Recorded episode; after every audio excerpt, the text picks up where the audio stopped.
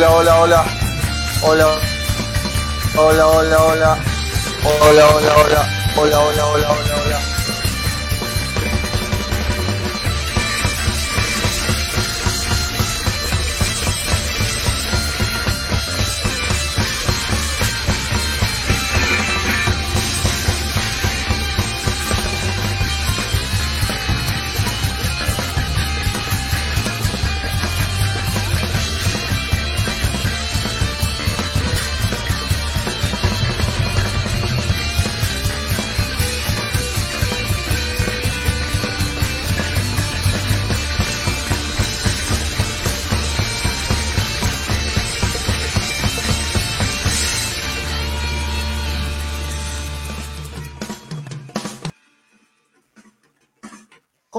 Son las 3 de la tarde con 42 minutos, 3 con 42 minutos. Bienvenidos al programa, bienvenidos a Hinchapelotas. Mi nombre es Julio Fernández, le doy la bienvenida a toda la gente que se engancha a través de Radio Estéreo 1, a través de Nevada 900, para el programa de hoy. Hoy vamos a dedicarle, por supuesto, a todo lo que concierne al fútbol, pero sobre todo a Melgar, que hoy tiene una participación decisiva, una participación importantísima que podría acercarlo un poquito más a esa gloria que tanto se desea de repente es un partido que hasta incluso podría salvarle de alguna forma el año a Melgar. ¿eh? Ojo, hoy partido importante desde las 7 y 30 frente a Bahía de Melgar FC. Vamos a ampliar la información de ello. Tenemos también información de Bahía. Eh, mi nombre es Julio Fernández. La bienvenida a los oyentes de Radio Estéreo 1, a los oyentes de Nevada 900 y a la gente que se engancha a través de Hinchapelotas, nuestra fanpage que está creciendo cada día más. Denle like ¿ah? a la fanpage de Hinchapelotas y también a través de Nevada TV. La bienvenida a Manolo Venegas, que ayer no estuvo con nosotros, hoy sí nos acompaña. ¿Cómo estás, Manolo? Bienvenido. ¿Cómo está, Mincha Pelota? Solo para ti, Julio, para Daniel, para Toño, para la gente que se conecta ahí a través, saludo para Jean-Pierre, para el cole que siempre nos mira a través de las redes sociales y también nos escucha por el dial. Y para todos los que están aquí, ¿no? Listos para este programa especial, un programa continental, un programa en donde hoy estaremos hablando del partido que Melgar se va a jugar, ¿no? Un partido que tiene mucha importancia para el rojinegro, importancia económica, importancia deportiva, importancia institucional, porque hoy eh, creo que Melgar va a definir mucho lo que vaya a pasar en este 2020, ¿no? Eh, el aspecto, como te lo decía, no financiero, el aspecto institucional como club, de lo que vaya a ocurrir, ¿no? En esta participación continental y sobre todo dilucidando, ¿no? De, cómo el equipo viene en juego, tal vez es una moneda al aire, hay irregularidad por medio, pero creo que lo más importante es poner orgullo, ponerle ganas a un partido que va a estar complicado. Sostener un 1-0 en Brasil no es, es, es, difícil, es difícil y esperemos de que sea lo mejor para todos, ¿no? Sí, de acuerdo. Sostener, como bien lo dices Manolo, un resultado positivo y sobre todo pretender ir a ganar allá en Brasil. No digo que es imposible porque es fútbol, todo puede pasar, pero son pocos los equipos a nivel de selección y a nivel de clubes que pueden ir a Brasil y ganarle a equipos brasileros allá, siendo ellos locales, ¿no? De verdad, se ha, ha, habido casos, son hazañas futbolísticas las que, se han, las que se han visto, pero de verdad es una situación muy complicada, muy difícil. Sin embargo, Melgar hoy tiene opciones. ¿Por qué? Porque no necesariamente tiene que ganar. Ya lo hemos dicho, ayer hemos dado las variables por ahí, luego del triunfo obtenido en Lima, un empate lo clasifica Melgar una derrota incluso por dos tantos a uno lo clasifica Melgar, así es que eh, un, un, una derrota por 1-0 lo lleva a la tanda de penales, tiene opciones con las que puede jugar Melgar, entonces eso es importante, hoy Melgar tiene que ser, hacer Manolo un partido muy, muy, muy inteligente desde el arranque,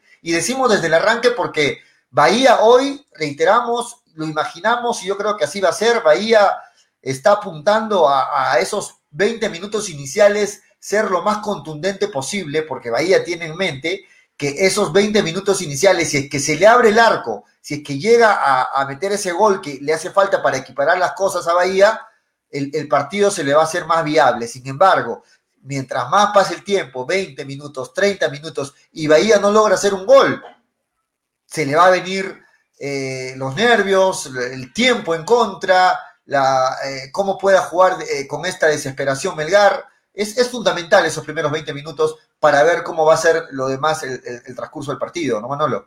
Lo importante para Melgar es hoy salir sin pensar en el resultado. Creo que si Melgar sale pensando en el 1-0 y pensando en los posibles este, números que podría tener en, su, en sus 90 minutos, creo que sería un suicidio. Porque si tú sales pensando en que, bueno, me falta un gol para penales, pero si yo lo juego al empate, pues bueno, este, vamos a estar clasificando. No, no tiene que ser así. Creo que hoy Melgar debe salir con una actitud más equilibrada, una actitud que no vaya mucho a la defensa, que vaya pensando en el, en el, ritmo de juego que vaya a proponer, más allá del, del, empate o de la derrota que en el negocio le favorecería o no.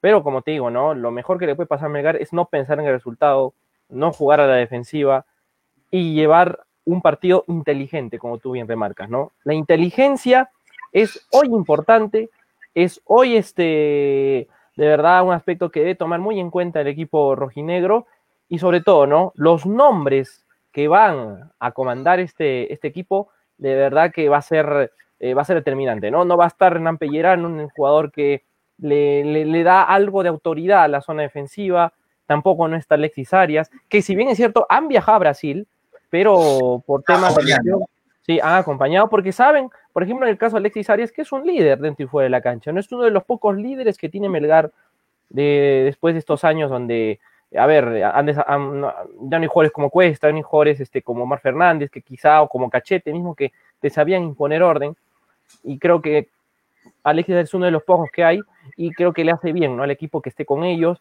y Pellerano también, ¿no? Para que ayude a los defensas previo al partido. Y los consejos, la motivación. Claro, porque hoy, por ejemplo, Fuentes y Neomostier van a tener una tarea muy difícil, muy complicada, y creo que van a tener ahí que necesitar un mentor, ¿no? Para poder ayudarlos durante los 90 minutos de este importante partido, ¿no? Pero de ahí creo que sale con un equipo ordenado eh, el profesor Valencia, y eso creo que le va, le, le va a servir, ¿no? Para darle ese, esa clasificación que tanto necesita Melgar, ¿no? Clasificación necesita, ¿por qué? Porque seguiría mejorando su imagen institucional.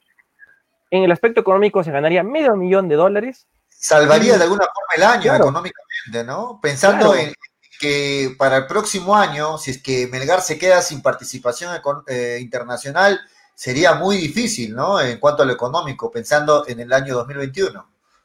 Claro, y ahora, clasificando a Melgar ahora, este, vaga la redundancia, eh, esperaría unas dos a tres semanas para la siguiente ronda, que sería MLE o Unión de Santa Fe. Así que va a tener ese, esa, esa, para para aprovechar en, remontar esta situación en la cual no la pasa bien, ¿no? Que es la fase 2 de la Liga 1. Así que es importante este duelo. Es importante este duelo porque económicamente te forma. Y económicamente. Estaba analizando, Manolo, la forma, la forma, cómo han llegado ambos equipos a estas instancias de la Copa Sudamericana. Bueno, lo de Melgar ya lo conocemos, ¿no? Lo de Melgar, este, un buen, un buen inicio, la primera fase de la Copa Sudamericana, la primera ronda, mejor dicho, eliminó a Nacional de Potosí. Tan bueno no eh, creo, ¿eh? ¿Perdón? Tan bueno no creo el inicio de Melgar, ¿eh? Ah, Porque. Tienes razón, no, fue bueno, no fue bueno. Eh, sufrió un rival que parecía parecía muy accesible, ¿no? La llave parecía cerrada luego del triunfo obtenido en Bolivia y aquí en Arequipa se le complicó todo y estuvo a muy poco de quedar fuera, hay que decirlo, hay que decirlo claramente, la tanda de los penales finalmente favoreció a Melgar, pero las cosas estuvieron ahí este, hasta el último minuto que podía decidirse para cualquier equipo. Correcto, Manolo, me equivoqué ahí. La primera ronda de, de, de, Melgar ya la conocemos, en este momento está en la segunda ronda de la Sudamericana Melgar, a punto de de entrar a octavos, le ganó a Bahía 1 a 0 en Lima y ahora el resultado de, hoy depende todo, ¿no? Si es que avanza o no en la Copa Sudamericana. ¿Cómo llega Bahía, Manolo? En la primera ronda de la Copa Sudamericana, Bahía eh, le ganó a Nacional, pero no de Potosí, sino a Nacional de Paraguay, ¿no? A Nacional de Paraguay, allá en Paraguay le ganó Bahía tres tantos a uno, ¿no? Tres tantos a uno a Nacional de Paraguay.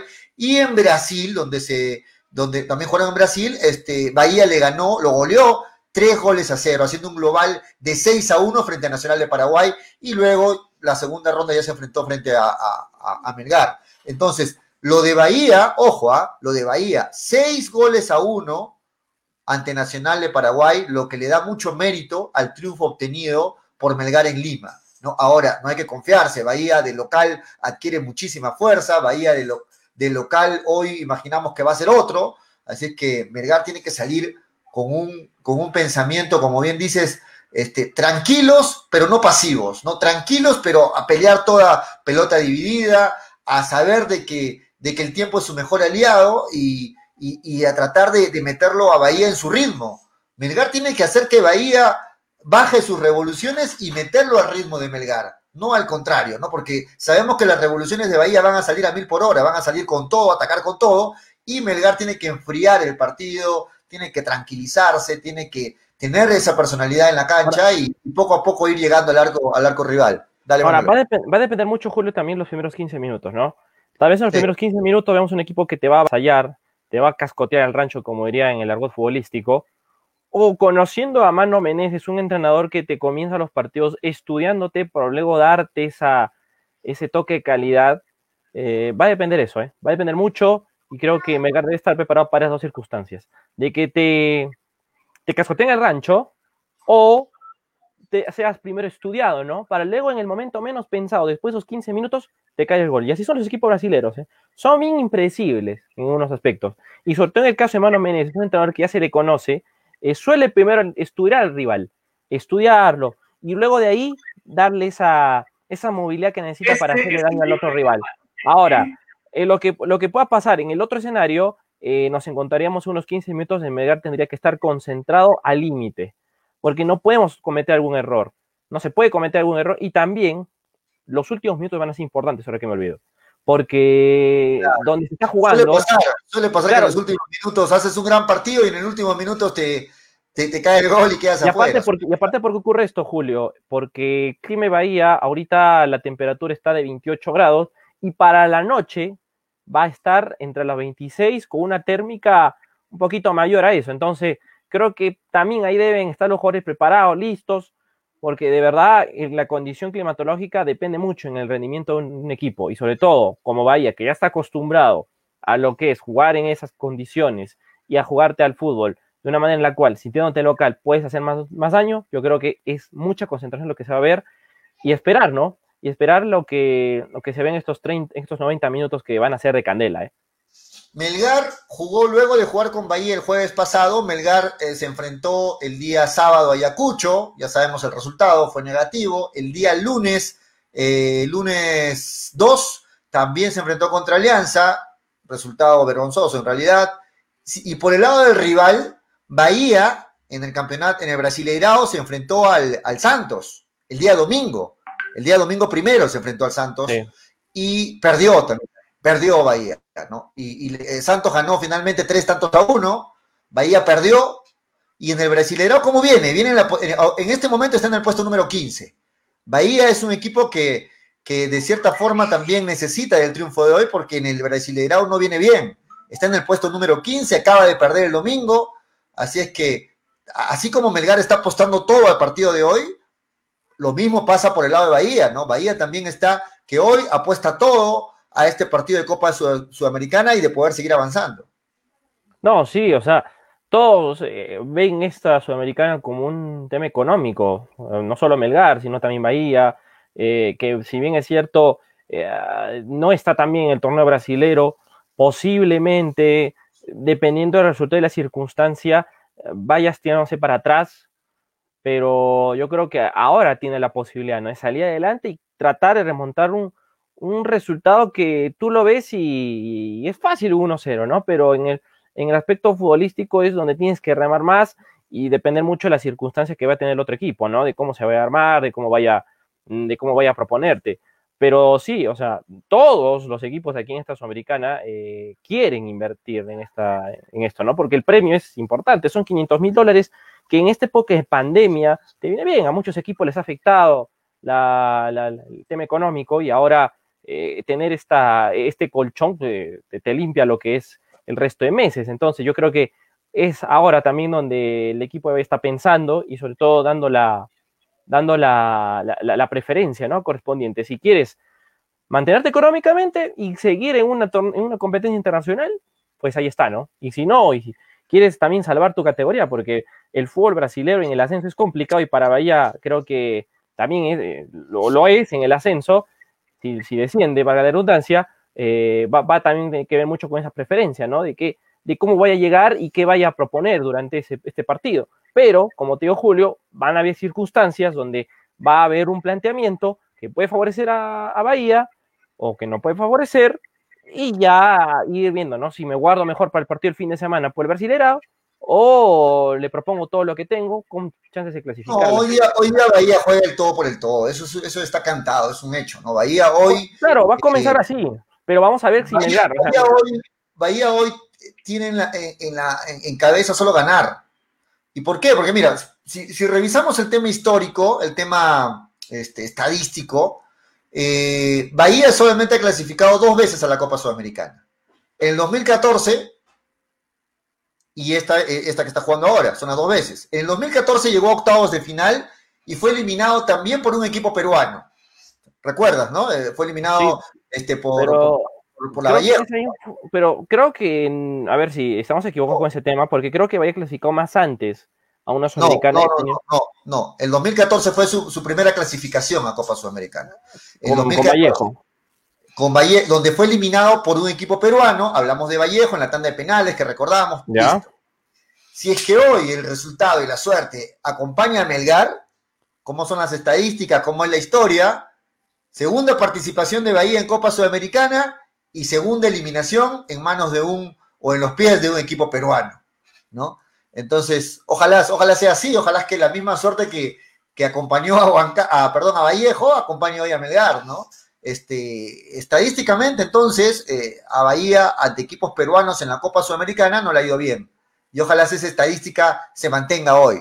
¿no? Yo tengo acá otro dato, Julio. ¿eh? Dale, ver, en Copa dale. Sudamericana Bahía ha estado siete oportunidades. ¿En Sudamericana? Jugado, así es. En Libertadores solo tres. En partidos jugados ha tenido 22. Vez, ¿La primera vez fue en, la, en la, el 2014 o no? No, no, no, no. Eh, creo que tiene, tiene más, eh, tiene no, más trayectoria. Porque yo, revisa, estoy revisa la... bien el dato. Revisa bien no, el dato. Sí, Sporchi, Sporchi Club Bahía, Sporchi Club Bahía, acá nos dice, ¿no? Que estuvo tres veces en Copa Libertadores y en Sudamericana siete. Tiene 22 partidos jugados, de los cuales bien, ganó nueve. Perdió, ¿Cuál fue la primera vez que participó en la Copa Sudamericana? A ver, acá te tengo el dato. Te tengo el dato, te tengo el dato. Es que como te digo, acá me pasan lo que es los cuadros este, resumidos de cómo ha tenido los, lo, lo, en sí sus participaciones. No, o sea, que, ver, habría que, ver, la, la, primera participación, ese dato, ¿no? ¿Cuándo, ¿Cuándo, fue? Es lo que estábamos hablando justamente, pero bueno, puedo haberme equivocado, revise de todas formas. Vamos a ir revisando, Julio. Vamos viendo, sí. Voy a leer los comentarios, este, Manolo, Jean-Pierre Jean Valderrama dice, saludos hinchapelo, hinchapelotillas, dice Jean-Pierre Valderrama, este, dice, esperemos que hoy Manolo se digne a aparecer, si ya, ya lo tienen a Manolo, ahí está la, la gente que te sigue. Manolo. Saludos para mi amigo. Miguel Izárraga dice, saludos hincha mis bolas, dice este, Miguel Izárraga, Paul Francisco dice, saludos hincha mis bolas también, ¿dónde está Toño? Toño eh, está de viaje, no pudo llegar, dijo que iba a tratar de conectarse, así sea en el viaje, pero bueno, todavía no se conecta. Toñito David Aiquipa dice, seguro Toño volvió a faltar, efectivamente. Paul Francisco dice, otra vez no vino, ¿en qué está Toño? Paul Francisco, David Aiquipa dice, se fue a Brasil con su yunta Paolo Fuentes. Saludo Manolo, dichosos los ojos que te ven, dice Jean-Pierre Valderrama. Este, Marc TT, saludos amigos de Hinchabolonias. Hoy ganamos de todas formas. Hay confianza, hay fe, vamos a ver qué pasa. Jean-Pierre Valderrama, Pollo, ¿cuál será la sanción para Manolo por no asistir ayer? No, pero no, lo mío fue ya, lo mío fue ya este consensuado. Ya, ya, ya sabíamos ya que no podía venir.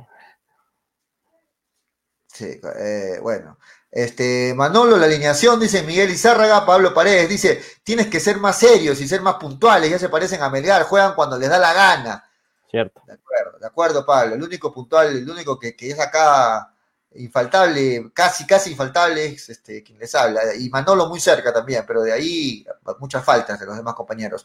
Máximo Yucra dice, saludos en Chapelotas, hoy Melgar tiene que ganar, sí o sí, de acuerdo, vamos a hacer fuerzas todos juntos, muchachos. Máximo Yucra, ¿cómo forma Melgar? Vamos a, dar una alineación tentativa, la que se está presumiendo para hoy. Pues Francisco, Manolo que baile Calato por no venir ayer, dice Paul Francisco Alexander Machaca. Si Melgar hoy es eliminado, sería un año catastrófico. De acuerdo, de acuerdo. Este, Jean-Pierre Valderrama por dos, ok. Eh, peladito, peladito que baile Manolo, dice Pablo Escobar. Dávila Gerardo John dice, buenas tardes, Chipis, hoy no van a estar los salados. Efectivamente, hoy no viene Freddy. Huele a clasificación anunciada. Sí. hoy se está cumpliendo la cábala. Toño de viaje, Freddy sin su camiseta, ni en la casa le han dejado poner los hijos la camiseta. Así es que hoy se están dando las cosas, las cábalas a favor de Melgar. Vamos a ver si es que, si es que, si es que al final dan resultados. Paul Francisco, 10 likes para los que dicen que Manolo baile calato. Jesús Rodríguez, hoy Melgar tiene que hacer un gol como sea. Por lo más importante es que no metan goles. La defensa tiene que estar muy fina, ¿de acuerdo? Jesús Rodríguez. Alexander Machaca dice, aquí, fiel al programa, siempre en sintonía con el fanpage. Arriba Melgar, carajo, dice Alexander Machaca. Eh, hay muchos comentarios, ¿ah? voy a leer algunos más. He vuelto a ver mis bolas y Melgar clasifica la siguiente fase con un resultado en contra de tres goles a dos. Con gol en el último minuto del más amado de la hinchada, Ávila. Wow, qué tal pronóstico. Complicado, ¿eh? Sí. Milan, Alexander Alfaro Paz dice, Daniel Arenas es de los más regulares en asistir al programa, pero en cambio Toño, todos saben cómo es Toño, dicen este, Milan Alexander, Diego, Diego Fabricio Ribaños dice, saludos hinchapelotas, Melgar debe jugar con la desesperación del equipo rival y aprovechar las pocas oportunidades que se le presenten, lo firmo, de acuerdo, Diego. Jean-Pierre Valderrama, Freddy está tomándose un par de chelas con su compadre Vivanco. Algunas algunos comentarios, la gente está contenta porque las cábalas se están cumpliendo. Hoy hay positivismo, hay esperanza de que Melgar pueda obtener una clasificación, como sea, perdiendo, empatando ganando una clasificación este, y seguir en, la Copa Sudamericana, Manolo.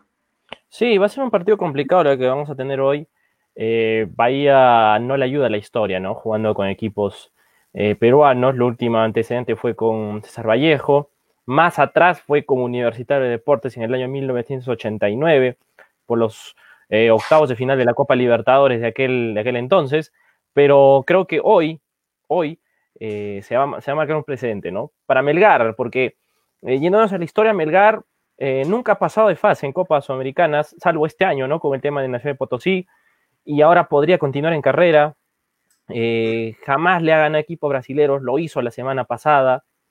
Eh, tampoco no, ha sacado un buen resultado en Brasil y hoy podría ser la, excepción con empate o con un triunfo, pero creo que hoy eh, va a haber mucho nervio, no va a haber mucho escepticismo por lo que vaya, lo que vaya a ocurrir. La, preparación que ha tenido Melgar capaz no ha sido de la muy buena por la seguiría partidos, no ha ayudado ese contexto, pero creo que más allá de todo hay que, hay que jugar los partidos, ¿no? Eh, lo decíamos también la semana pasada, ¿no?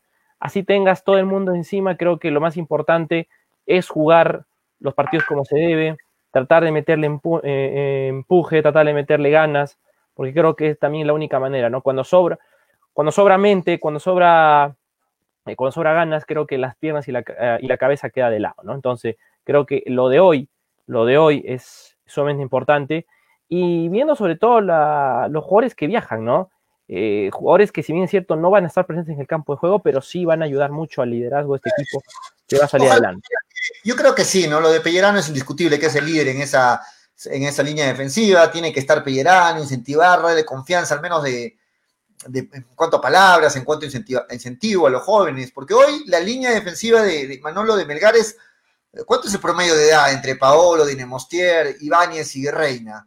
Si sacamos un, cálculo rápido, más o menos estoy hablando de unos 23, 22 años promedio, digo yo. Sí, por ahí. Por ahí. Es, una, es una defensa de las más jóvenes del, campeonato peruano. De las más jóvenes del campeonato peruano. Entonces, en, ese, en, ese, en ese caso, lo de Pellerano es importante. ¿no? Te tengo la estadística. Julio, te tengo la estadística. Hemos he tenido que sumergirme en páginas brasileras bueno, a ver. Corrígeme la primera, si La primera participación de Bahía en una Copa Sudamericana fue en el año 2008. Ahí enfrentó a Sao Paulo, porque antes la Libertadores era así. Eh, jugabas con los primeros de tu país. O sea, jugabas, si jugabas en Brasil, jugabas con los de Brasil. Jugabas en Argentina, jugabas con los de Argentina. No, sudamericana, no, la sudamericana. Antes era así mientras que en la zona, en la zona, zona norte se enfrentaban los equipos ecuatorianos, peruanos y colombianos y, venezolanos. Y en la sur, sur eran los paraguayos, bolivianos y argentinos y uruguayos. Ya, pero bueno. En el 2008 enfrentó a Sao Paulo, donde pasó de ronda, y en la siguiente ya fue eliminado por el Portuguesa. Eh, luego, en el 2010, le tocó jugar frente a Atlético Nacional, Atlético Nacional, de ahí también fue eliminado. 2012, como te digo, fue la, ahí tiene su, último, su último partido que goleó, más de tres goles fue en la Sudamericana del 2018, cuando me, le ganó 4-0 a Blooming. Eh, en la Copa Sudamericana del 2014, en la última que estuvo antes de ahora, eh, para pasar de ronda tuvo que eliminar a Inter de Porto Alegre, ganándole en su cancha ya al equipo rojo 2 por 0. Y luego la peor derrota que tuvo fuera de casa fue 4-1 ante Sport Recife en el año 2015. Ese es la, el historial que tiene, te lo digo de otra forma, eh, más, más, resumido, ¿no? Del equipo. No te, refuto porque muy claro, no te refuto porque no lo tengo muy claro, pero bien, ahí está la información que tiene Manolo. Este, Manolo, vamos a darle la bienvenida a Daniel Arenas, que ya está con nosotros también. Daniel ha tenido algunos este, percances eh, familiares, pero igual está haciendo el esfuerzo de acompañarnos unos minutos. ¿Cómo estás, Daniel? Bienvenido. Hola Julio, sí, como dices, algunos percances. Hola Manolo y a todos los amigos de hinchapelotas. ¿Cómo van las expectativas, Manol, eh, Daniel, Manolo te iba a decir, algo, las expectativas para más tarde, ya faltan poco, la, la, cuenta ya es regresiva, a pocas horas, ya se empiezan a sentir los nervios, se empiezan a sentir ese ambiente de, de Copa Sudamericana y cómo están tus expectativas personales para este partido más tarde. Sí, de todas maneras, eh, Melgar cuando va a jugar es una nueva ilusión, ¿no? No solo para mí, para todos. Eh, la, la, realidad manda de que Melgar está en un rendimiento chato, en un rendimiento bajo, pero también dice de que Melgar le anotó un gol a Bahía y va ganando la serie, así que a partir de ello es válido que cualquier hincha de Fútbol Club Melgar o cualquiera que le guste el fútbol arequipeño pueda sentirse eh, alguna ilusión con respecto a esta tarde, ¿no? Eh, Melgar eh, ha apuntado todas sus balas a la Copa Sudamericana y antes del partido no le quiero pinchar el globo. Eh, quiero verlo otra vez eh, en, esta, en esta competición internacional y a ver cómo le salió la planificación, porque si hoy Melgar pierde y se queda eliminado, va a ser, van a haber muchos cuestionamientos oh. por la planificación. ¿ah? De acuerdo, si hoy Melgar no clasifica, se, va a ser una semana o un fin de semana muy complicado, ¿no? Porque prácticamente sin opciones en, el campeonato peruano y, ya fuera de un campeonato internacional, no se le vendría la noche. se, agudizaría la crisis que está pasando en en resultados, ¿no? Y creo que eso no, no le conviene a nadie, porque primero que nada, la interna es la que estaría dañándose y eso reflejaría en más resultados negativos en donde Melgar no necesita de ello porque uno, se alejaría de torneos internacionales y si no, también estaría comprometido en el tema del descenso, porque está cerca Melgar, hay que, hay que verlo también con otros ojos ese sentido.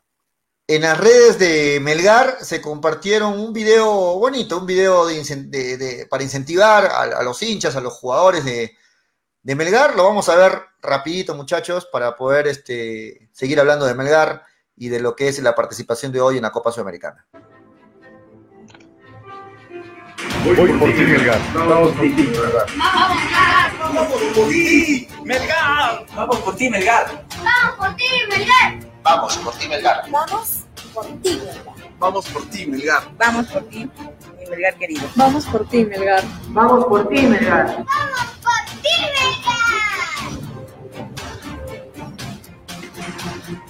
Alentando desde casa, ¿no? Alentando desde lejos, a la distancia, el aliento, todos van a estar conectados en su televisor, en la radio. Hoy también se transmite el programa en la radio, ¿ah? Ojo, pueden escuchar la transmisión con, con Pierre, con la gente de las voces del fútbol a través de Radio Estéreo 1 desde las 6 y 30. El programa Hinchapelotas termina a las 5. Quédense con la radio, 6 y media empieza la transmisión de la Copa Sudamericana en vivo por Radio Estéreo 1 y por Nevada 900. Muchachos, Manolo, ¿Me escuchas? Te escucho, Julio, te escucho. Pensé que iba a hablar ahí Daniel. Otra hubiera sido la historia, Daniel Manolo, eh, si hubiéramos estado um, jugando como normalmente se jugaba con, estadios llenos, con, el público asistente ahí alentando al equipo. Hubiera sido aún más complicada esta visita de Melgar a Brasil, ¿no? Eh, pensando y sobre todo viendo eh, el estadio donde se va a jugar, este, el estadio de Bahía, capacidad para 55 mil personas. ¿ah? Es un eh, estadio... Muy, cercano a la, capacidad del estadio de la UNSA, ¿no? Claro, y ese estadio, Julio, es donde Perú le ganó en penales a Uruguay. En octavos de ah, final, tú recuerdas, en ese estadio, en el Fonchinova, fue donde Perú le hizo el, mm, el aguante a Uruguay, porque si recordamos ese duelo, Perú tuvo que aguantar el cero hasta los penales, donde gracias al destino pudo ganar y seguir avanzando de ronda. Cuartos de final de esa Copa, de esa Copa América, la cancha la conoce muy bien Carlos Cáceda y lo que va a influir en ese tema, ya, aparte de lo que va a ser el clima, hubiera sido la, la, la, la hinchada, ¿no? Porque estaba viendo algunos videos de cómo es la torcida de, de Bahía y es fuerte. Las torcidas de Brasil te involucran meterle más empuje, te involucran también psicoser al rival y creo que con eso Melgar tiene un poquito de suerte. Entonces creo que por ahí también va a ser importante el tema. Porque mira, si no vamos al, al, último antecedente de Melgar jugando en Brasil, que fue con Palmeiras, no le fue tan bien. En el Arena do Palmeiras prácticamente Melgar sucumbió ante el equipo verde y también se dio, se dio bien parte de la hinchada, porque la hinchada presionaba hasta nomás. Si quieres, pregúntale a algunos hinchas rojineros que viajaron y vieron hinchas que viajaron que la, la presión que hacía el equipo. creo, no, no, yo no fui a Brasil. No, no, yo no fui a Brasil. Yo fui a Argentina en esa fase de grupos, a San Lorenzo. Pero okay. hubieron hinchas que fueron a, al estadio de Palmeiras y comentan, ¿no? De que la presión que sentía en las gradas era, era bien interesante, ¿no? Y eso también hizo de que se le potencie al rival y bueno, eh, haya caído ese resultado. Pero bueno, esa es otra historia. Lo que vaya a pasar hoy es de que Melgar va a estar en un partido solo contra los 11 jugadores de Bahía. Y el clima, nada más. Sí, no hay la, la, hinchada que siempre el clima, va a ser, el clima sí te, va a, sí te va a perjudicar un poco, porque el clima es muy diferente a lo que encuentras acá, ¿no? O sea, yo te acepto si Melgar hubiera podido jugar durante este año a, a Piura, donde juegas a más de 28 grados, por ese tema de la calor y por la zona geográfica donde se encuentra, pero jugando en Lima, donde prácticamente estos meses han sido húmedos y ha corrido viento más helado que caliente, creo que un poco le va a costar, ¿no? Y también, si hubieras estado aquí en Arequipa y viajar para allá, porque en Arequipa acá es más seco y, hace frío, también hubiese un poco la implicancia, pero si hubiese estado acostumbrado a jugar en Piura con ese tema, yo creo que no se tenido tantos problemas, pero ahora eh, creo que sí va a tener un poco de, un poco de, un, po un poco ahí de, de, de, problemitas, ¿no? Pero creo que eso se, eso se contrapesa con el aspecto técnico y también con lo psicológico, ¿no? Para poder sacar un buen resultado. Este, Daniel, eh, ¿qué información tienes sobre los árbitros? ¿Tienes de repente al, alguna información sobre la terna arbitral para el partido de hoy de, de, de, de Bahía contra Melgar? No tengo la mano el nombre, pero me parece que es un árbitro chileno el que va, el que va a arbitrar, eh, pero no, no tengo la, la mano el, el, el, el, el, árbitro. Ya, ya está confirmado, sí, ya está confirmado el Eduardo árbitro. Estrada. Hay que, hay que ver. Eduardo Estrada, sí, correcto. O sea que Eduardo otra Estrada. vez, otra vez en manos de un árbitro chileno la clasificación peruana. No sé, eh, es que también Julio, o sea, ya no hay que salir con esa consigna, ¿no? Sí. No, hay que psicotearnos tampoco. El antecedente pero, me ayuda, ¿no? Pero. Pero juega Perú, juega Perú contra la selección peruana contra la selección brasileña y nos ponen un árbitro chileno. Y vemos lo que pasó. Ahora juega un equipo peruano que, que va como con, con, con, hasta el momento el resultado a favor contra un equipo brasileño y nos vuelve a tocar un árbitro chileno. Bueno, mala suerte o, o, o no sé, ¿no? Pero a mí que un árbitro chileno, a mí que arbitre un árbitro chileno nunca me va a gustar, sea cual sea el árbitro, Manolo. No, no, nunca me va a gustar tener un árbitro chileno. Ahí. A mí tampoco, a mí tampoco, pero creo que Julio, Julio, este, Bascuñán es. No, ese es otro personaje ya. Creo que eso ya es un, un tema aparte, pero hoy espero que por el bien del fútbol sudamericano hay un buen arbitraje y las cosas este, se, se lleven bien, ¿no? Y el peso dirigencial que explican acá algunos amigos, eh, creo que más tiene que preocuparse tiene que preocuparse en la. Tiene que preocuparse más en la Liga 1, nada más. En la el Liga árbitro no chileno, no lo, disculpa que te corte, el árbitro chileno Cristian Garay, ¿no? Cristian Garay, auxiliado, Cristian Garay. Por, Garay. por sus compatriotas más chilenos, Raúl Orellana y José Retamal. Así que hoy terna chilena, tanto los, los, líneas como el central, chilenos. Repito los nombres: Cristian Garay, Raúl Orellana y José Retamal, o Retamal, ¿no? Son los árbitros este, para el día de hoy en el Estadio Arena Fonte Nova, en la ciudad de El Salvador. Así que esperamos que estos árbitros chilenos no sigan el mismo ejemplo de su compatriota, ¿no? Bascuñán. Ojalá, ojalá, Daniel. ¿Qué opinas tú, Daniel, de esto, de los árbitros chilenos? ¿O, tienes la esperanza de que, de que todo haya sido con lo de Bascuñán y ahí quede todo?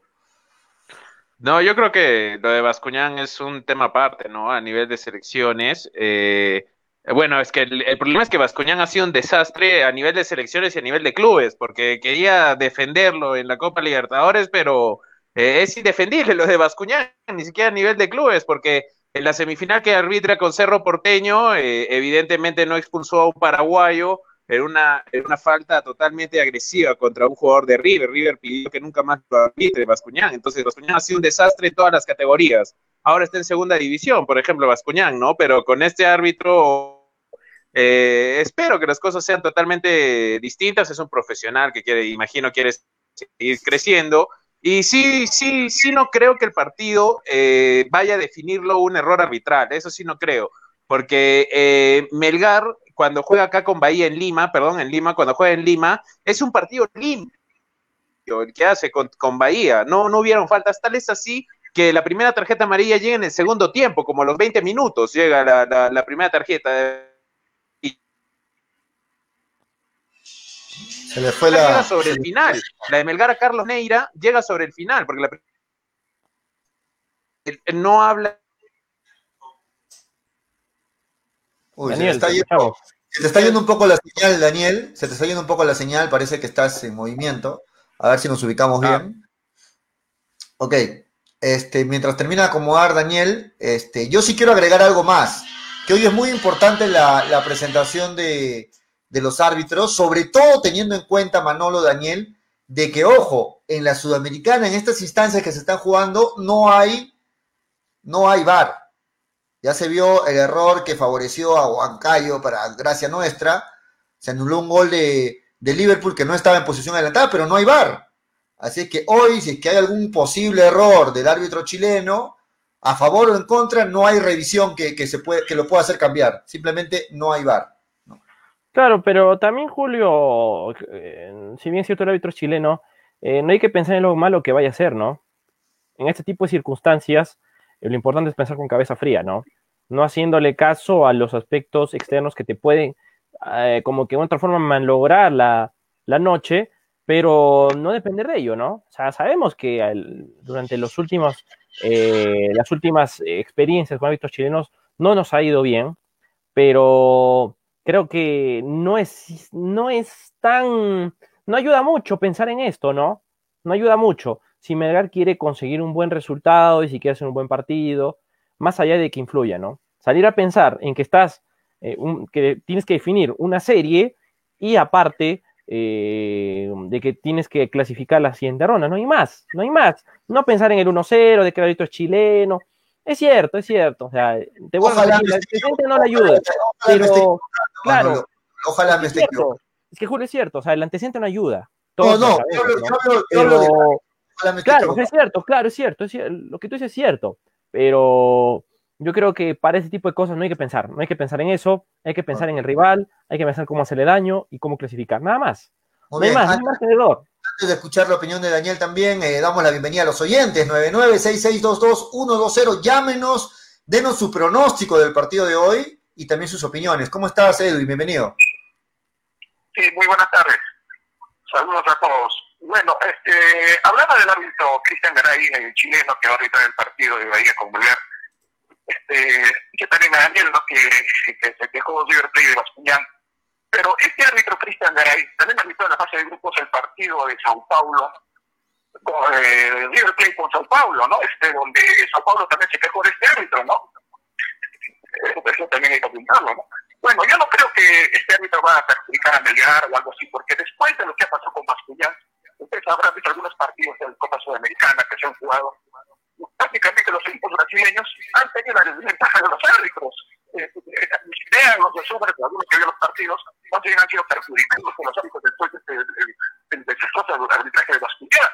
Y más bien algunos arbitrajes han favorecido a los equipos peruanos, el, caso del Sport Huancayo, ¿no? después de lo que ha pasado con Bascuñán. No, o sea, han creado un estigma a nivel internacional que hay que los árbitros están con idea de que Brasil le favorece y se están arbitrándole en contra. Y a los equipos peruanos que le desfavorecen, pues algunos partidos eh, cobros están siendo favorables, ¿no? Por ejemplo, ese, lo que pasó con Sport Bolívar, por lo que mencionó Julio. También el partido de ida de Bahía con, con con una supuesta mano de, de que no cobró el primer tiempo, ¿no? Casi al finalizar el primer tiempo, ¿no? Entonces, yo no creo que el árbitro va a perjudicar esta noche a Melgar. Bueno, así como el partido de ida, yo dije que Melgar tenía grandes posibilidades de ganar porque no le veía al Bahía gran. ¿Cuál es tu pronóstico, gran- Edwin? como otros equipos brasileños. Esta vez, yo creo que la Bahía sí va a ganar.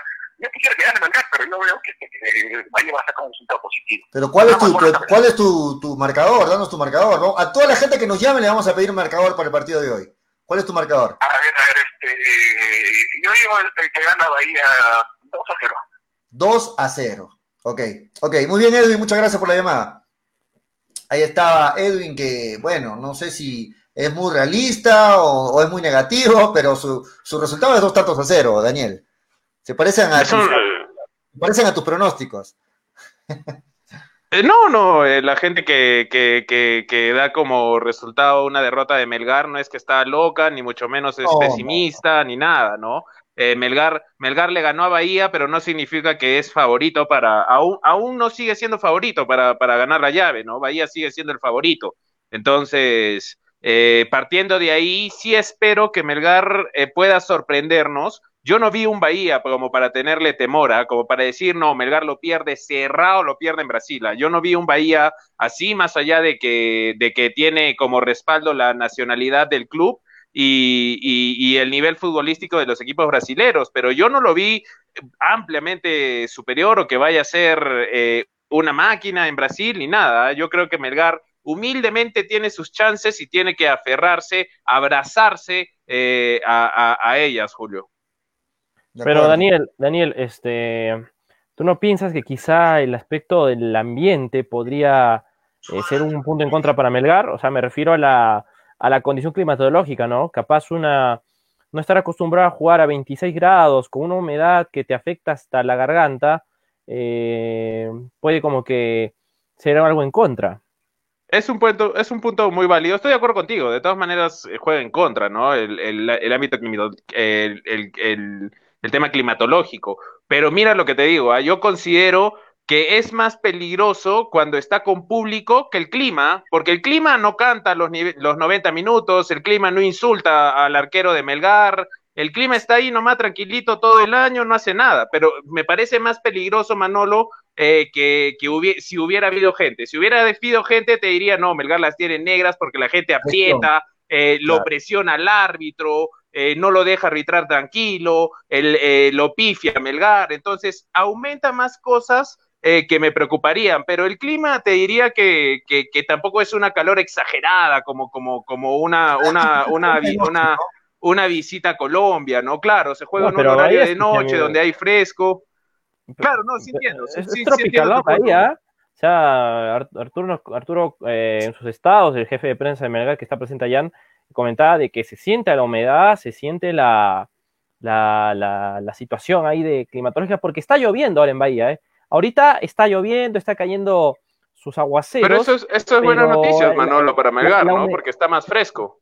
Claro, pero igual la, la humedad y quizá también la sensación térmica eh, no, no, no, eh, no te puede ayudar, ¿no? Porque cuando, cuando llueve en plena calor eh, te cae el agua, pero es más tibia que, que no sé qué cosa. Entonces, por, por ahí puede, puede ser un aspecto importante, casi igual que, que, la, que, el- que la torcida, ¿no? Pero la torcida, de hecho, que se influye mucho, ¿no?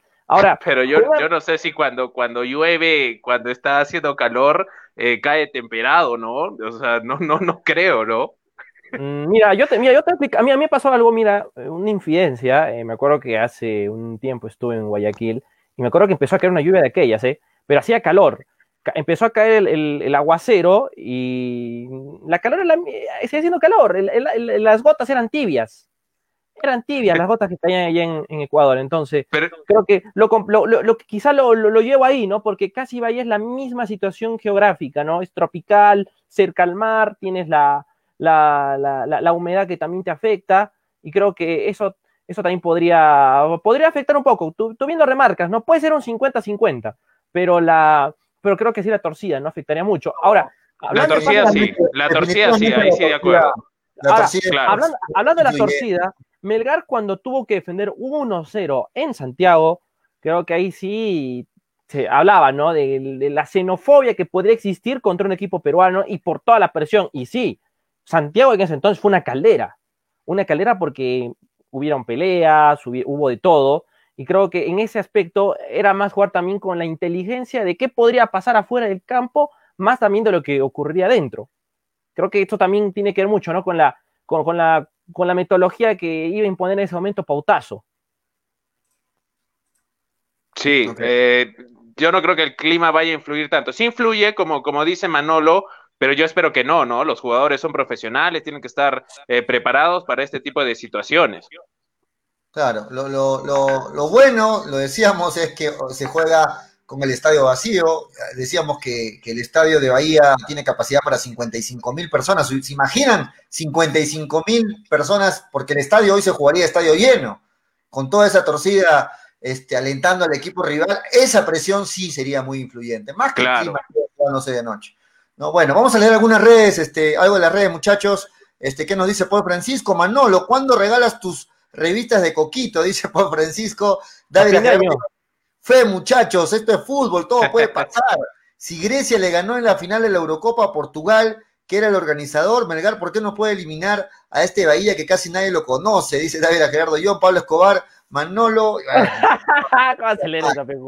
¿Qué estás, qué estás hablando, Daniel Arenas? En Brasil existe una sensación térmica alta, así sea de noche, dice Kevin Mendizábal. Este, José Revuelta Santos, en mi opinión, lo más peligroso es el estado anímico del equipo, después de todo lo que ha pasado, de acuerdo. George Condori al celular de Manolo, dice Juan Guillén, la particularidad de este Melgar es atacar los primeros minutos de cada tiempo. Ahí anotan un gol y de ahí todo cambia. Eso, eso, eso lo ha hecho muy bien Melgar, ¿ah? hay, que, hay que prestar atención también a esos primeros minutos.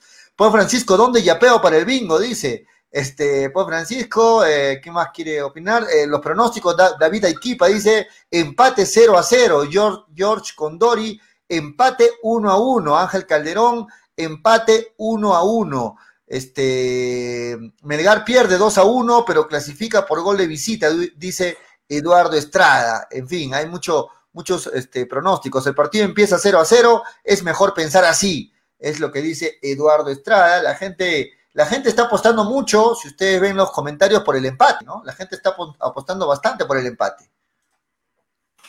Sí, eh, sí, es que acá no se ha visto un Bahía eh, como se esperaba. A mí me decepcionó mucho el Bahía de Brasil, a mí me decepcionó porque eh, Melgar en todo el primer tiempo lo tuvo controlado, ¿ah? O sea, al último Melgar con los cambios y por decisión propia decide refugiarse eh, ya con 1-0 arriba, entendible porque eran los minutos finales, pero durante el partido, en el primer tiempo, Melgar Melgar, Melgar lo tuvo bien. Unos buenos primeros minutos iniciales en el segundo tiempo de Bahía, pero de ahí eh, yo pienso que Melgar jugó, jugó muy bien. A partir de ello, como repito e insisto, ¿no? Melgar empieza el partido y Melgar está clasificado.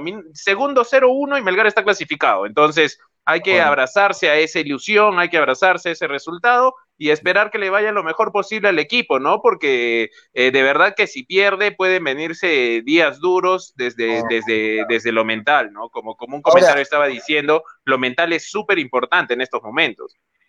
Sí, Pero, por acuerdo. ejemplo, Julio, eh, Julio Daniel, en respecto, por ejemplo, mental, eh, se vio en el video, ¿no? De cuando el capitán, ¿no? Del, del avión estaba dándoles la bienvenida al, al vuelo que los llevaba a Brasil, se notaba de que hubo, hubo arengas por parte de los jugadores, ¿no? Mientras eh, ya estaban en camino hacia tierras este, brasileras, así que creo que por ahí se puede ver de que el equipo está, está sereno, está sereno después de todo esto que ha ocurrido, ¿no? Con una goleada catastrófica ante Alianza Lima, donde yo, a mi opinión, no encuentro una explicación de verdad, pero ya viendo este tema del partido, parece que los jugadores ya lo han tomado con otros aires y saben de la historia que pueden hacer, y creo que eso también ayuda a que volteen la página más rápido, ¿no? Eso es lo que quiero entender, por lo que vi, por ejemplo, en el video que, que, se publicó donde el capitán, debo repetir, les daba la bienvenida al, al vuelo que los llevas allá. Entonces, creo que de ese aspecto creo que el equipo está tranquilo, está más, está más este, cauteloso en lo que vaya a pasar esta noche. Pero,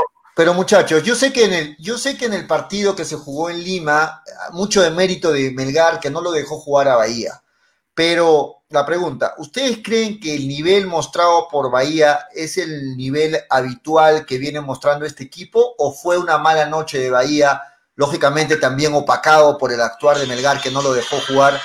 ¿Ustedes creen que ese Bahía que vimos en Lima va a ser el mismo Bahía que vamos a ver hoy? ¿O va a de haber ninguna muchas- manera. muchas diferencias en cuanto al nivel que puedan alcanzar?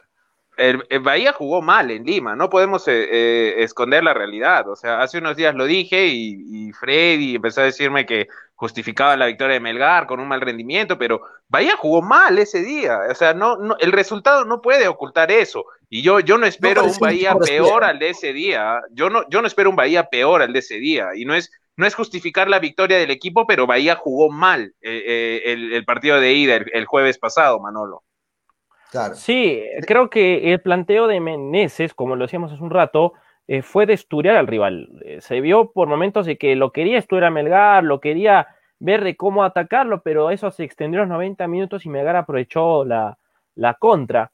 Lo que vaya a pasar ahora, viendo la, el antecedente que tiene ese técnico, es de que posiblemente ya no haga tanto estudio a Melgar, sino vaya de frente al ataque, sobre todo en los primeros 15 minutos, y eso creo que va a ser también determinante. Y yo también concuerdo con la opinión de Daniel. Yo no quiero, que no se sienta que uno quiere quitarle méritos a Melgar. Melgar hizo un buen partido, hizo lo que tenía que hacer. Pero Bahía en Lima no fue el equipo brasilero que todos esperábamos, ¿no? No fue ese equipo brasilero que tú agarras a cualquier, a cualquier equipo de, del fútbol del Brasileirao y cualquiera te muestra un buen nivel. Ese nivel no se, no se vio con Bahía en Lima. ¿no? Además, cuando ya estaba en el minuto 77, 78, que fue el gol de Melgar, yo creo que a esas alturas Bahía ya venía como para firmar el empate, ¿no? Un empate no le caía mal a Bahía en Lima porque sabía que lo podían cerrar allá en Brasil. Sin embargo, este, Melgar lo sorprende, quiso reaccionar Bahía, el, ojo, acuérdense los cambios que hizo el técnico, eh, los que entraron lo hicieron mucho mejor que los que estaban en cancha, parecían los titulares, los que entraron. Entonces, hay que ver cuál es el once con el que va a arrancar este, Bahía hoy, les aseguro que van a haber muchos cambios respecto al 11 que, jugó contra en, Lima. Y, vamos a ver cuál es hoy el verdadero nivel de Bahía. Y más, eso tiene que más que más que el clima, que hace un rato estábamos hablando de los factores externos. Se te va el audio, Daniel, se te va el audio. Terminante y, y a Melgar le acomoda, es que Melgar en un terreno Melgar va a jugar en un terreno de juego en perfecto estado. Entonces, eso, eso le conviene para, para, el sistema y el plan de juego de Melgar. Claro, claro, eso sí, eso sí. Así como le, le, jugó también a favor el, estado de, el estado de la cancha de allá en Uruguay, de, hablo del partido de Huancayo con Liverpool, ¿no? Vimos una cancha, parece una alfombra, y que permite jugar muy bien al ras de campo. El estadio de hoy es lo mismo, así es que Melgar, si es que quiere hacer fútbol a ras de campo y lo quiere hacer rápido, el, el, estado de la cancha ayuda mucho a eso, ¿no? Pero también a Bahía le ayuda a eso, ¿no? O sea, Bahía es un equipo que suele jugar con sus volantes y con sus laterales, un campo en ese estado como una canchita de billar, una mesa de billar, mejor dicho, eh, favorece mucho a, lo que quiere proponer. Así que, tanto para Melgar como para Bahía, que ya Bahía conoce lo que es jugar ahí, porque es su cancha, eh, va a tener este, esa cuota de, preferencia, ¿no? Entonces creo que para ambos va a ser importante, pero creo que Bahía al conocer más ese campo, y creo que es un poquito más grande que el Nacional, es un, eh, poquito más ancho, si, hacemos una, comparativa, algo, algo lo noto así. Después de ver el partido, por ejemplo, entre Perú y Uruguay, daba esa impresión, pero creo que para ambos va a ser importante esto, pero obviamente con esa pequeña ventaja va a salir este Bahía, ¿no? Que ya sabe lo que es jugar ahí, ya sabe lo que es jugar con la calor, ya sabe lo que es jugar con la humedad, y sobre todo, ¿no? Eh, su estrella, Rodriguinho, que no estuvo presente en Lima, va a estar esta noche contra Melgar. Y ojo con Rodriguinho, ¿eh? Ojo con Rodriguinho, un jugador hábil, técnico, en donde un jugador rojinero tiene que estar detrás de él. No despegarlo, no tratarlo de dejarlo solo, porque de alguna otra forma marcan la diferencia, viene el daño y olvídense. De acuerdo, de acuerdo. Vamos a, Estaba Daniel cuando no estabas todavía conectado comentando con Manolo el hecho de que este partido es muy importante para Melgar porque le puede, le puede de alguna forma permitir salvar el año luego de, los, de, la mala participación en el campeonato peruano. Lo mismo pasa con Bahía. Bahía viene en el puesto 15, viene de perder con, con Santos el domingo, este, no viene bien en el campeonato brasilero y esta eh, clasificación, si es que logran hoy clasificar a la siguiente ronda de la Copa Sudamericana, los puede de alguna forma tranquilizar. Hoy es un partido muy importante igual para Bahía y para el técnico Meneses, que no viene bien en el campeonato brasilero y que hoy podría por ahí darle alguna semana tranquila al menos.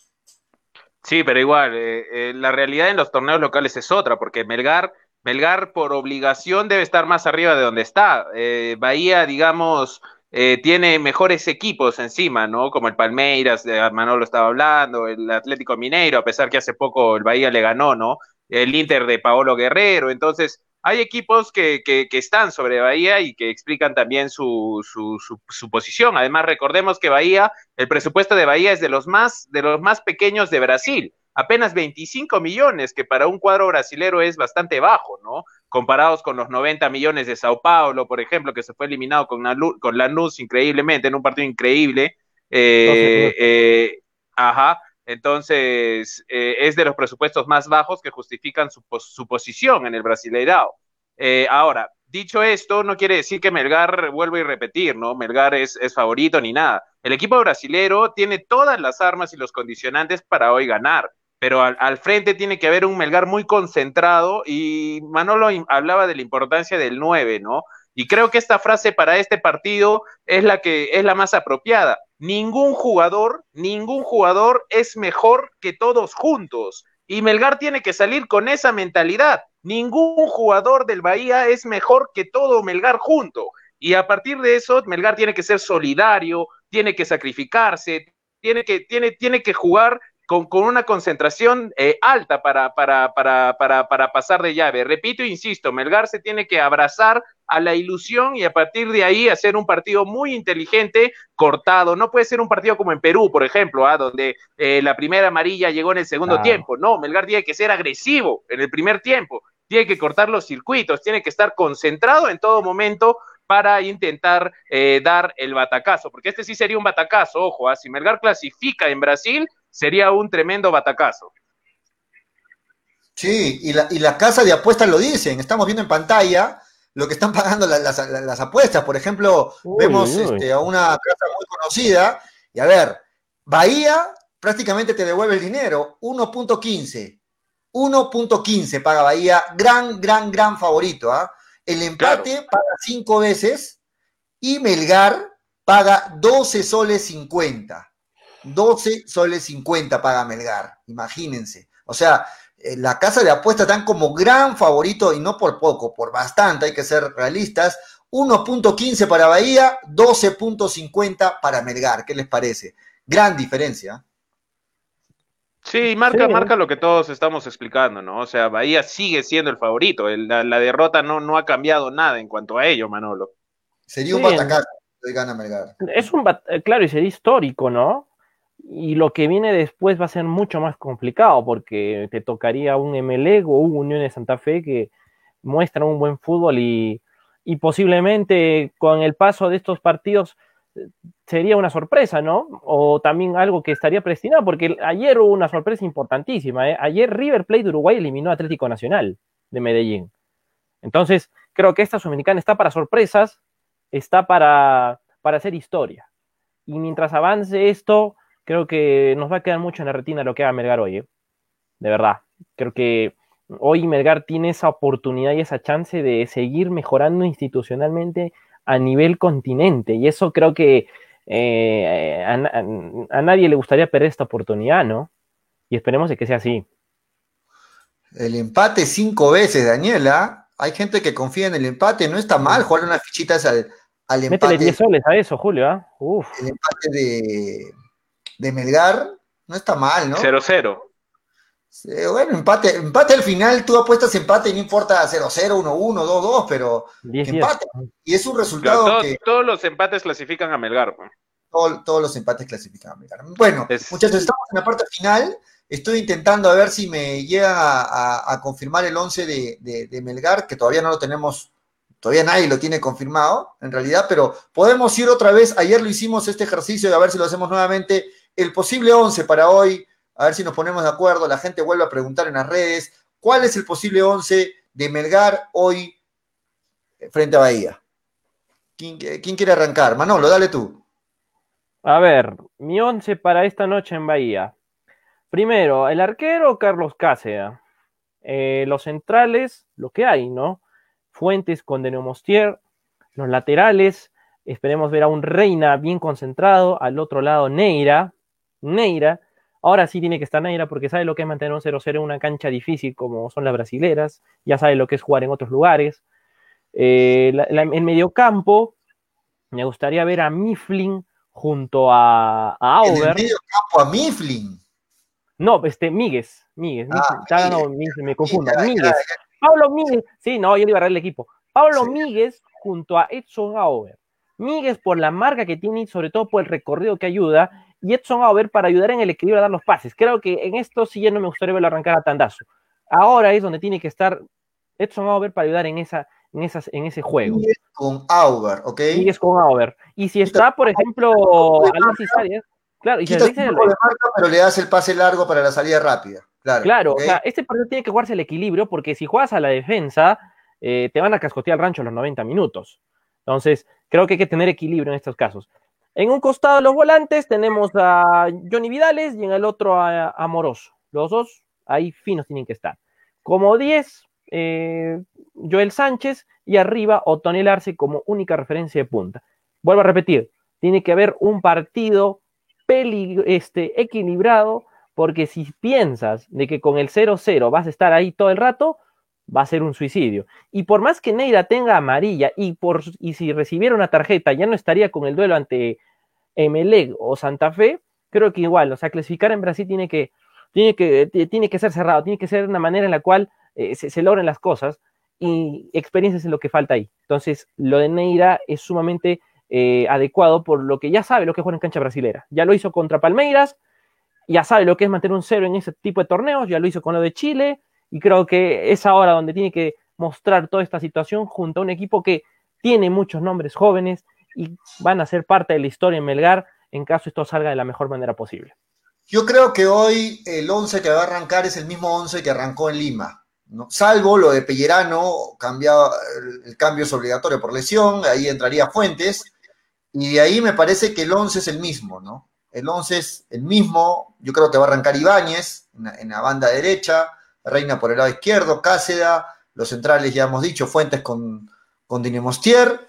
Al medio campo yo creo que va a ser el mismo medio campo, ¿no? Lo de Tandazo con Míguez. ¿no? Yo, creo, yo creo que con el buen resultado en Lima le va a dar, le va a dar la confianza a ese mismo 11. Y arriba, Sánchez, eh, Amoroso. Pero Julio, este es otro escenario. Este es otro escenario. Pero justamente ese, ese este, Manolo, el, el, ese, el, el hecho de jugar con Tandazo le ofrece a Valencia y a Melgar lo que necesita allá de visita. Necesitamos un campo un medio campo destructor, un medio campo que no deje jugar al rival. Y esa marca eh, eh, la, la, ofrece inicialmente Tandazo con Míguez. Ahora, viendo cómo va el partido, ya habrá un momento en donde Valencia pueda soltarlo a Auber por Tandazo. Pero inicialmente yo creo que va a arrancar con Tandazo y Míguez en ese medio campo, ¿no? Te has olvidado arriba, los volantes, ¿quiénes van a ser, Julio? Los delanteros para ti.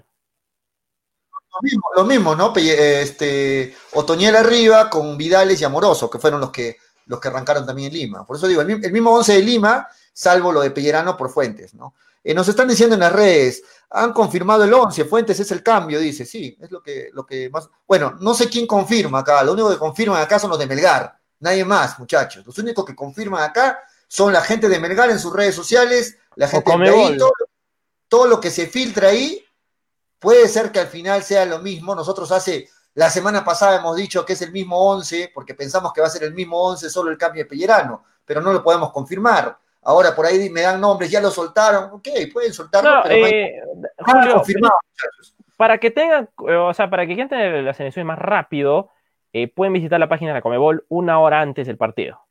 Eh, Comebol, por, si, por temas de transmisión, por temas ya protocolares, la alineación la ponen una hora antes, hasta una hora y media. Entonces, a las seis, seis, cinco y media, uno entra a la página de, de Comebol y puede tener ya las alineaciones completas para el partido de hoy. Así que si quieren tenerlo más rápido, acá pero, estamos especulando. Pero, pero, si quieren tenerlo más rápido, creo que en la, la Comebol también es la fuente más fiable, ¿no? Lo dijimos, Manolo, en el programa así anteriores, ¿no? El, es, es, obvio que el 11 que va a saltar es el mismo 11 que le ganó a Bahía. Es el mismo 11 y creo que, que es lo no mejor sé, que podría no, hacer Valencia. No, no sé, Julio, no sé, Julio. Estoy porque, contigo, ¿eh? ¿Por qué te digo? Porque arriesgarnos, Manolo, sacarlo a tandazo, arriesgarnos en sacarlo a tandazo y ponerlo a over es quitarle marca a ese medio campo. Y esos Claro. minutos iniciales van a ser cruciales. No puedes pensar en, en, en atacar si es que sabes que el otro rival se te va a venir con todo. Primero tienes que controlar al rival y de ahí ya ir pensando en atacar. Esos minutos son de marca y para eso está Tandazo.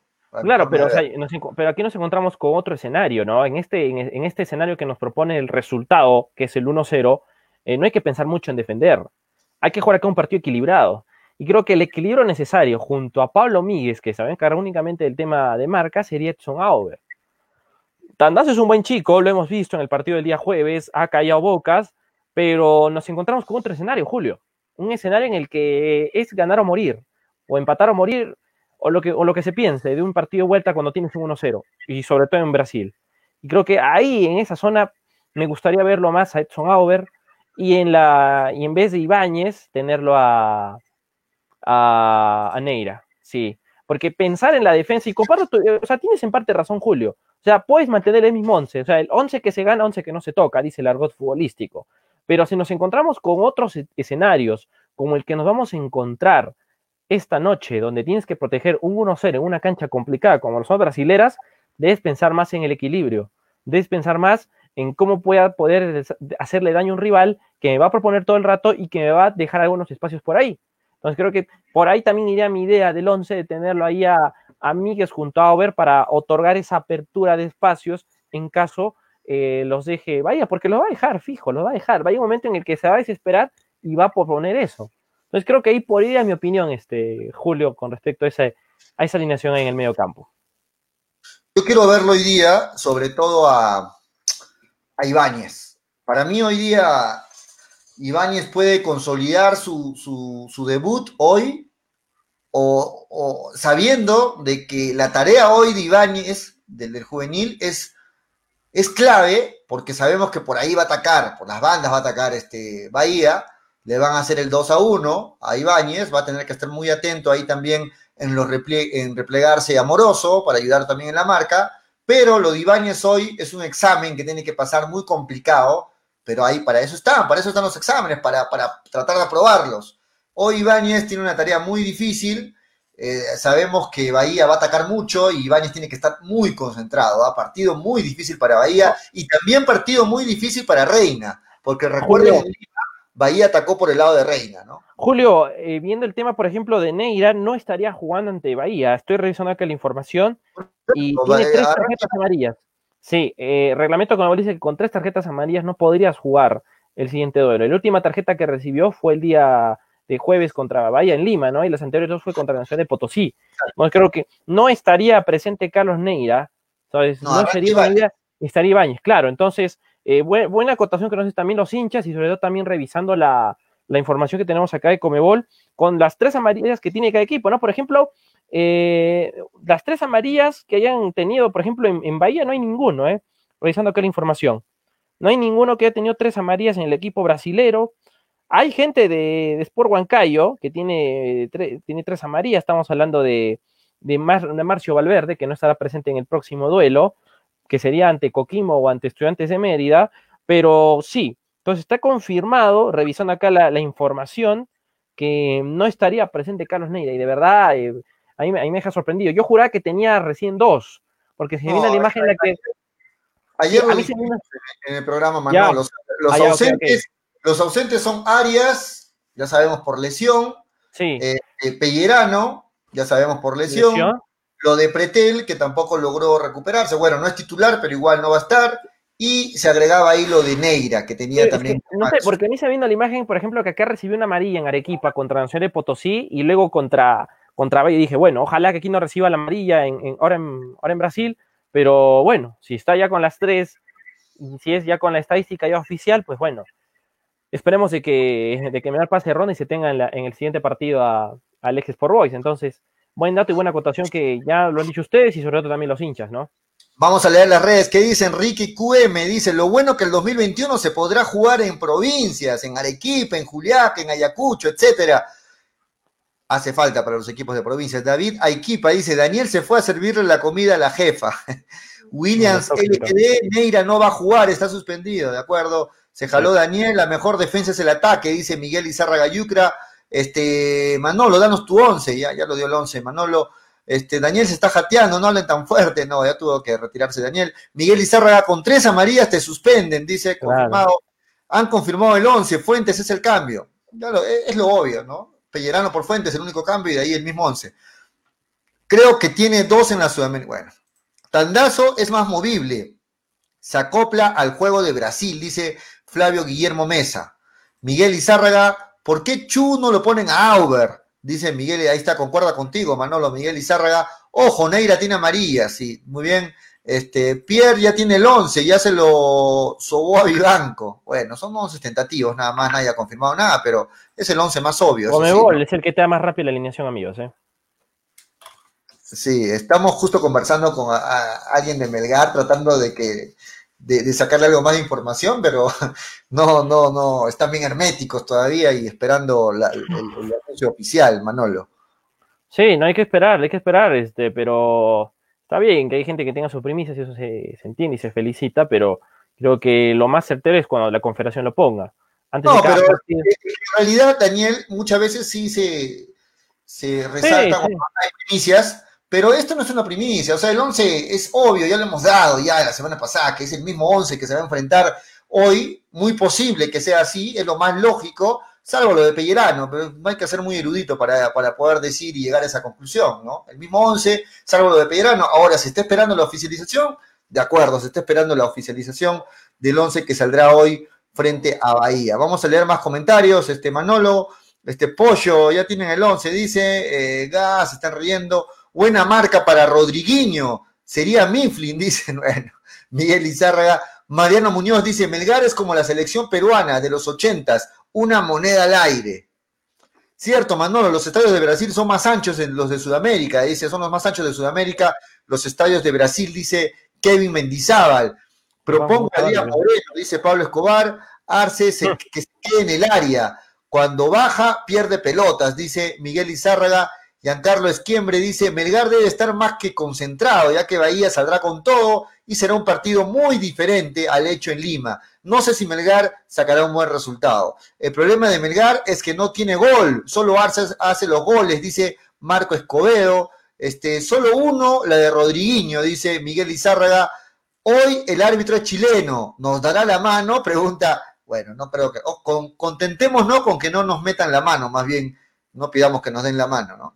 Este, ahora sí, Cáceres debe ser figura, de acuerdo, de acuerdo con Pablo Escobar, y de acuerdo por qué, ayer también lo comentamos, de hoy, de la actuación de hoy, señoras y señores, depende la convocatoria de Cáceres para la segunda fecha para frente a Argentina. Si hoy tiene una gran actuación Cáceres, estoy seguro de que si es que solo le han dado una fecha de suspensión, sería convocado contra Argentina. Estoy muy, muy seguro. Ahora, si es que hoy Cáceres no tiene una buena actuación, yo creo que Gareca se queda solo con los tres arqueros que tiene ya convocados y, ahí queda. ¿Qué opinas, Manolo? No, sí, porque atrás se viene Duarte. Se viene Duarte, se viene, se viene Carvalho, Solís también, dependiendo cómo le vaya los entrenamientos, porque ha sido convocado también el, el arquero, como tercer arquero, el golero de cristal, así que pienso que hoy Cáceres tiene una deuda muy importante con el equipo y sobre todo con la selección, porque se juega un partido de Copa Sudamericana y es uno de los, de los estandartes para el equipo reginero en este Super en Brasil. Así que esperemos lo mejor, esperemos una actuación por parte de él y que tampoco no lo molesten mucho los brasileros, ¿no? Porque en una, en una puede, puede pagarla caro, pero esperemos que no sea así. Muy bien, este, bueno, estoy conversando con la gente de Melgar. Me ponen, a ver, datos que te podría soltar, me ponen, este, van todos al estadio, o sea, va a estar también Pellerano, va a estar, este, eh, eh, Bueno, tienen que estar todos, ¿no? Todos van al estadio, Claro, a- tienen que estar todos. salen, a las 6 y 30, 6 y 30 de la tarde, llegan al estadio a las 7 y 15 aproximadamente. O sea, ya ¿Mm? están ahorita en, o sea, ya están ahorita en camino al estadio. Viendo la diferencia horaria, eh, ya están, ya estarían en camino al estadio, porque allá en Brasil ya serían ya las 7 de la noche. Sí, entonces, Dos horas este, antes estarían, estarían ya saliendo ya entonces. O será Sí. con la, dependiendo O de la hora. Vamos a ver, vamos a ver. Este, Sí. en, en un momento deben subirse más postales en las redes sociales de, de- Sí, sí, sí. de- de- también. Vamos a estar atentos a ellos.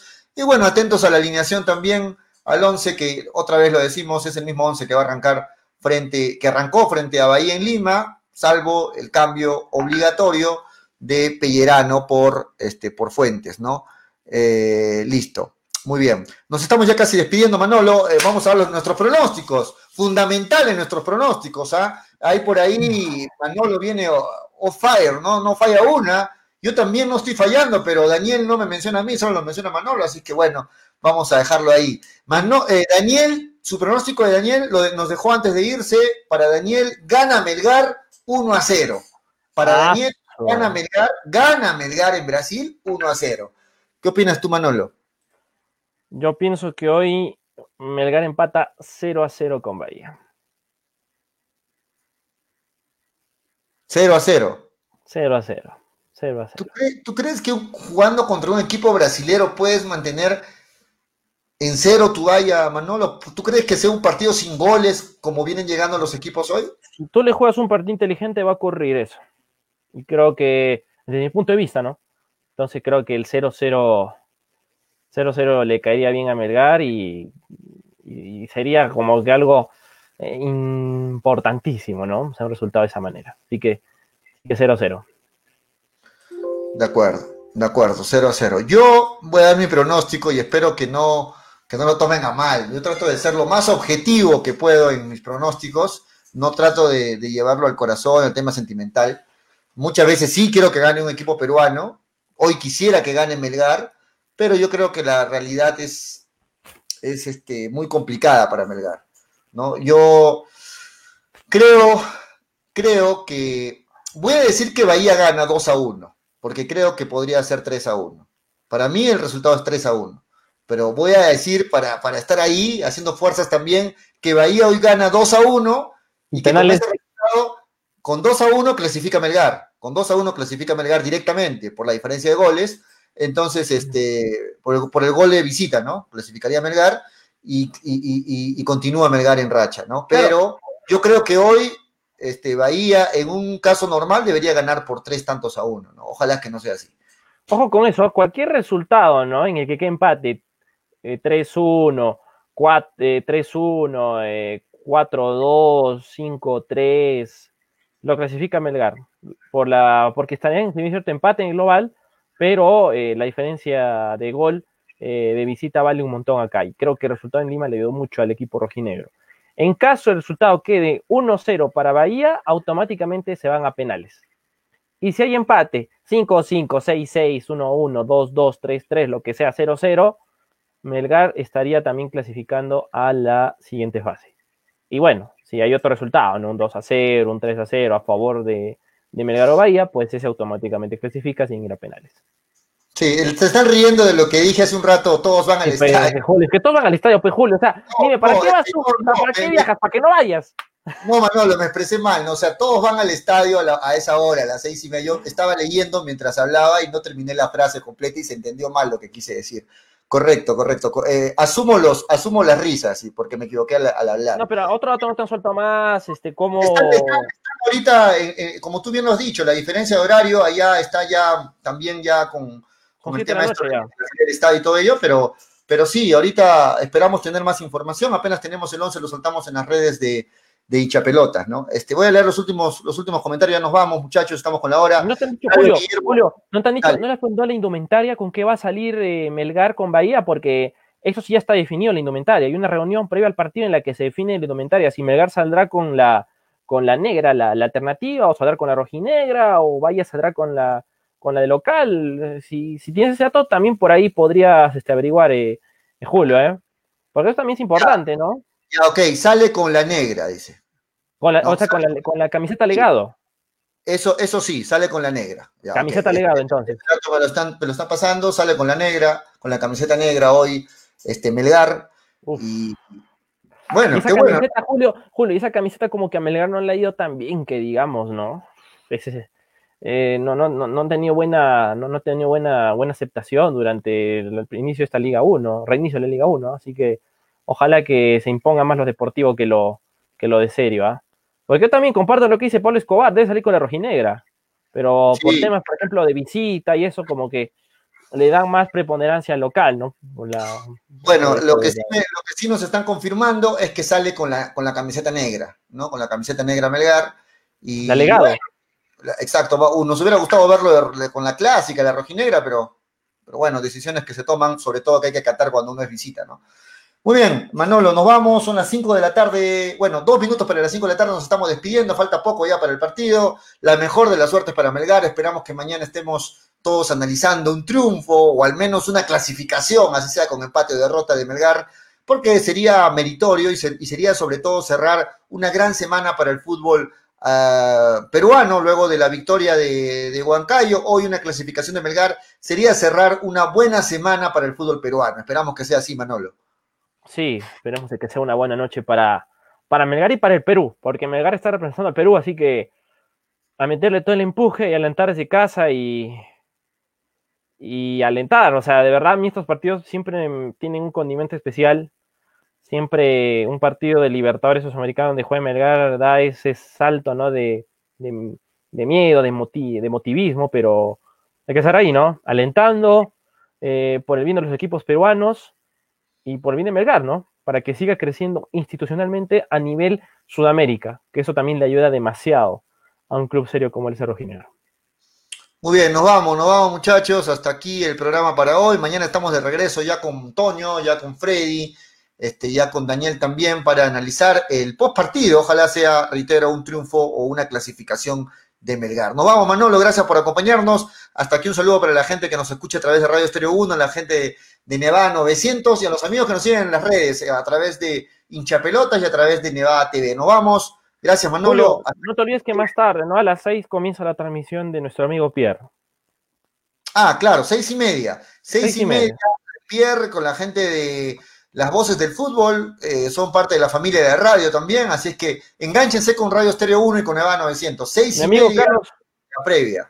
mi amigo Carlos Alpaca va a estar haciendo lo que es ras de cancha, así que eh, atentos con, con lo que vaya a pasar, ¿eh? Así que buena suerte para Carlitos en su, en su experiencia ahí en la transmisión del partido. Y Muy no ha sido hasta ahora, no ha sido hasta ahora, así que va bien. Nos vamos, esto fue hincha pelota, porque de fútbol. Se habla así, chau. Chau, chau.